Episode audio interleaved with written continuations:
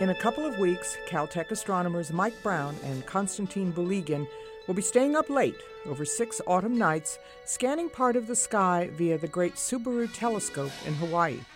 They'll be looking for something their data tell them is there, but which they have to see with their own eyes a newfound ninth planet in the solar system.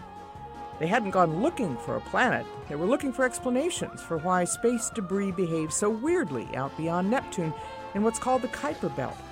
But now they're convinced it's a planet out there, one that is 10 times the mass of Earth, with a 15,000 year orbit around our Sun, and 30 times farther away than Pluto. It has no name because it is not yet an official planet, but for now they're calling it Planet 9. Yes, not unlike the cult movie Plan 9 from Outer Space. And how's this for synchronicity? Brown is the man whose research wound up demoting Pluto, which is actually smaller than Australia, down to a dwarf planet. Yes, he killed off planet Pluto.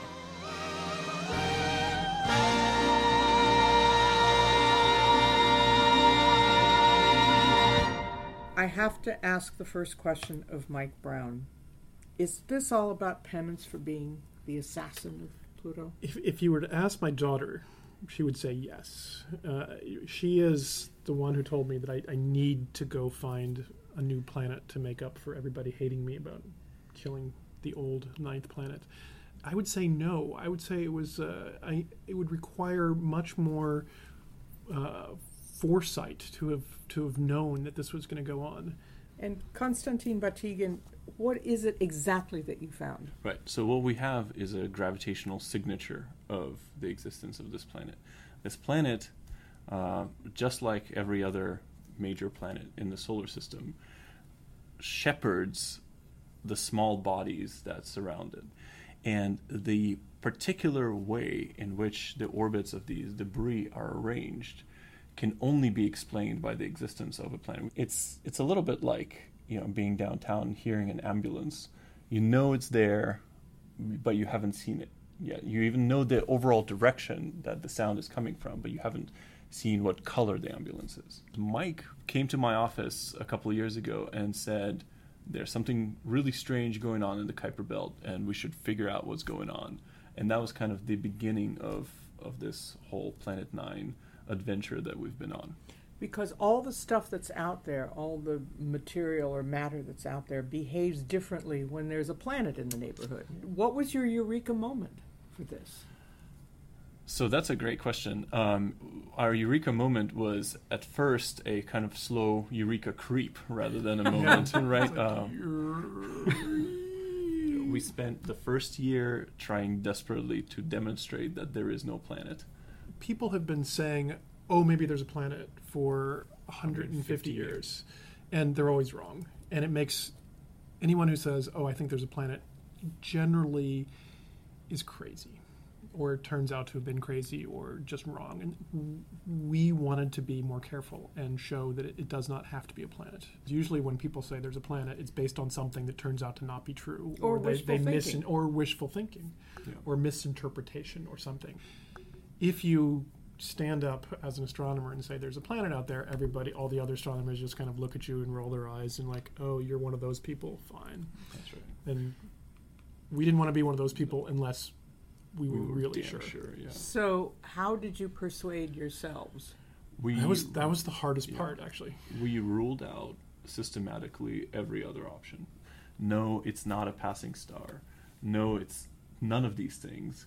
Um, and I think at first, rather reluctantly, we started playing around with the idea of okay, what if we, you know, introduce a planet into the distant solar Just for system? Yeah, discussion. if we were to imagine that you know a planetary body could potentially exist, then uh, What- what, would it do? You know, even the first kind of simple models that we constructed, you could see that there was uh, there was something there. To get back to your original question about the eureka moment, you know, the moment when we really believed ourselves for the first time was about um, October, I think, 2015.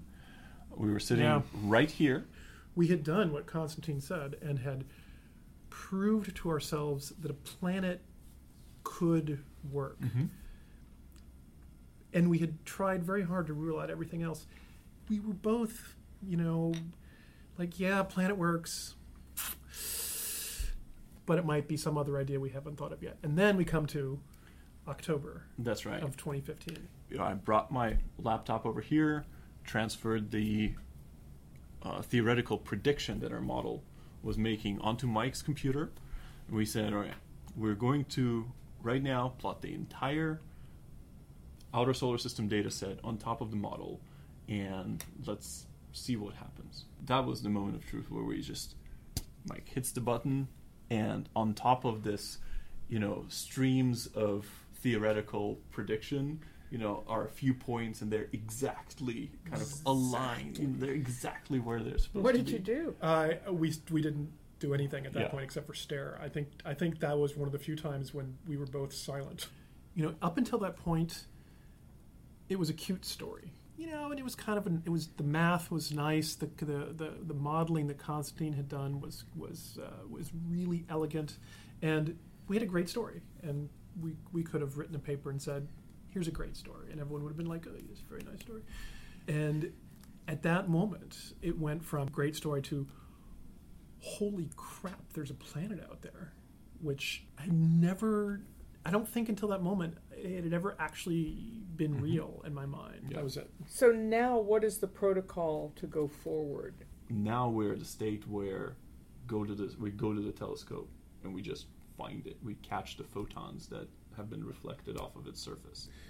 We've done a pretty good job, I think, of narrowing down where in the sky it should be. Um, it's pretty close to the constellation Orion, which is kind of fun because that's a constellation that everybody knows. If, if people get up early in the morning this time of year, they can see Orion coming up and they can think Planet Nine is right around there somewhere. We're waiting for another couple of weeks before it's up high enough in the sky that we can start observing it.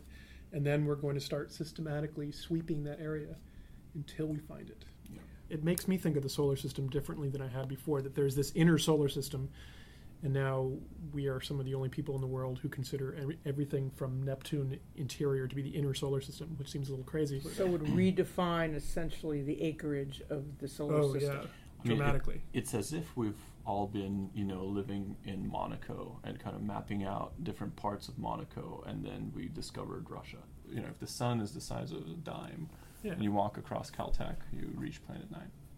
How did it end up being prosaically Planet Nine? Well, so we, we haven't found it yet. So it does not yet deserve a real name. And we've actually studiously avoided thinking about names because mostly because I'm superstitious and I feel like that's that would jinx it. So we can't we can't think about names yet. We stick our fingers in our ears when people suggest things, although everybody seems to suggest David Bowie anyway. Um, It's a good name. it's a good name. Is it up to you? so it's funny because there are the rules for naming everything in the solar system. You know, uh, craters on Mercury have to be named after poets. Uh, moons of Uranus are Shakespearean characters. There are no rules for naming planets because there aren't supposed to be any planets. That's right. And you know, Uh, in the history of humanity, only two planets have been discovered astronomically, and in both cases, the names that the astronomers chose were not the names that we know now. That's true. Uranus um, was originally called George. Um, George. George, yeah. That was in honor of King George, Like George Star. George's star, yeah. Yeah. And uh, So Neptune. it's a good country band too. um, Is are people hanging on this? Are you starting to get yes. um, I would interest? Uh, yes. There, so a lot of people are convinced that it's going to destroy the world. How many emails do you get a day of people who are scared that Planet Nine is going to? I to? don't know. There has been the, this crazy internet conspiracy, maybe pre-internet conspiracy of of planets on big looping orbits that are going to d- ridiculous things. They're going to flip the magnetic fields of the Earth, as if a that even makes sense, and b that would actually do anything. Um, Nibiru, have you heard of Nibiru? So this is apparently, allegedly predicted by this guy from the Sumerian texts, you know, and they've always put it on an orbit, a very eccentric orbit, but of course it crosses the Earth's orbit, and that's why it destroys the Earth. So, so as soon as we find something on an eccentric orbit, clearly we have proved that Nibiru is real. There is one thing that I um, I noticed, which is a pattern. when you get uh, when you get crackpot emails, they're always signed not simply with the name of the person, but also the location of where that person is from. You know, it's not just you know. Thanks for discovering Nibiru. I will punch you in this face. Pavel from, you know, it's not just Pavel. It's always like Pavel from like. Why do you think people care so much about this? Well, so I actually, so ignoring the, the crazy parts, I think the, the, ma- many other people are very excited for, for real reasons. This is this is part of our our basic exploration of the universe around us. You know, this is changing the way that we look at where we live. I think by expanding it by such a huge amount, and this is you know it's only happened as Konstantin said. It's only happened twice in human history that these new planets have been discovered. you know we live in a in a very special time for planetary science. We have rovers on Mars taking pictures. We have um, this sort of exoplanet revolution happening within the last two decades. They're just new things that are out there have have led to some of the renewed interest.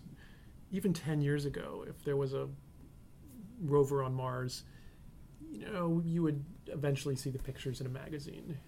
Uh, now you get them the same day that the scientists get them, and you can you can look at them and, and put them together. And the same thing is is happening with uh, with Planet Nine. You know, Konstantin and I write a lot about it on our uh, on our blog about what's going on. People can follow along. So I think people just feel like they're more part of the scientific endeavor than they were ever allowed to be before. what is the definition of a planet? It's a it's a big thing. It's a big thing Big that That's so technical. Yeah, it's a big. I mean, that's. I think that's as good of an explanation that, that you Yeah. can. what- Big It's thing a. is not it's a very good. big thing that orbits the sun, and um, dominates its neighborhood gravitationally. You make it sound like a bully. It is. So I actually have often described it this way. There are eight, maybe nine now, planets that are on these very, very stable orbits. They go around and around the sun. They don't care about anybody else. They don't care what anybody else does. It's it's really as if you have uh, nine huge boulders in a field of gravel, and and this, the gravel is just moving around wherever the boulders say they should, and the boulders just don't care how much gravel you throw at them. So what has to happen next? Got to find it. That's that's the Mhm. the only answer. We are on the telescope um, at the end of September for uh, for six nights. We need we need about twenty nights on the telescope to survey the region where we think we need to look. Unless you get lucky. Well, yeah, so we need twenty nights to do the full region, and it's entirely possible we find it on the very first night. You know, Um, Neptune was found on the very first night of its uh, observational search. So that's that's what we're hoping. Yeah, for. I don't think we're that good.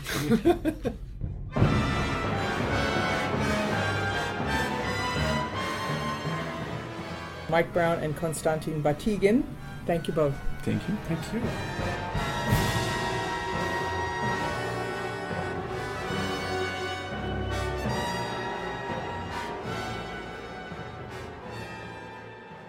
Patt Morrison Asks is produced for the Los Angeles Times by Patt Morrison. It's edited and engineered by Todd G. Levin. The music is from the television show Star Trek and from William Matthews' Pluto the Renewer, an addition to Gustav Holst's suite The Planets. That'll be needing a rewrite. I am Patt Morrison.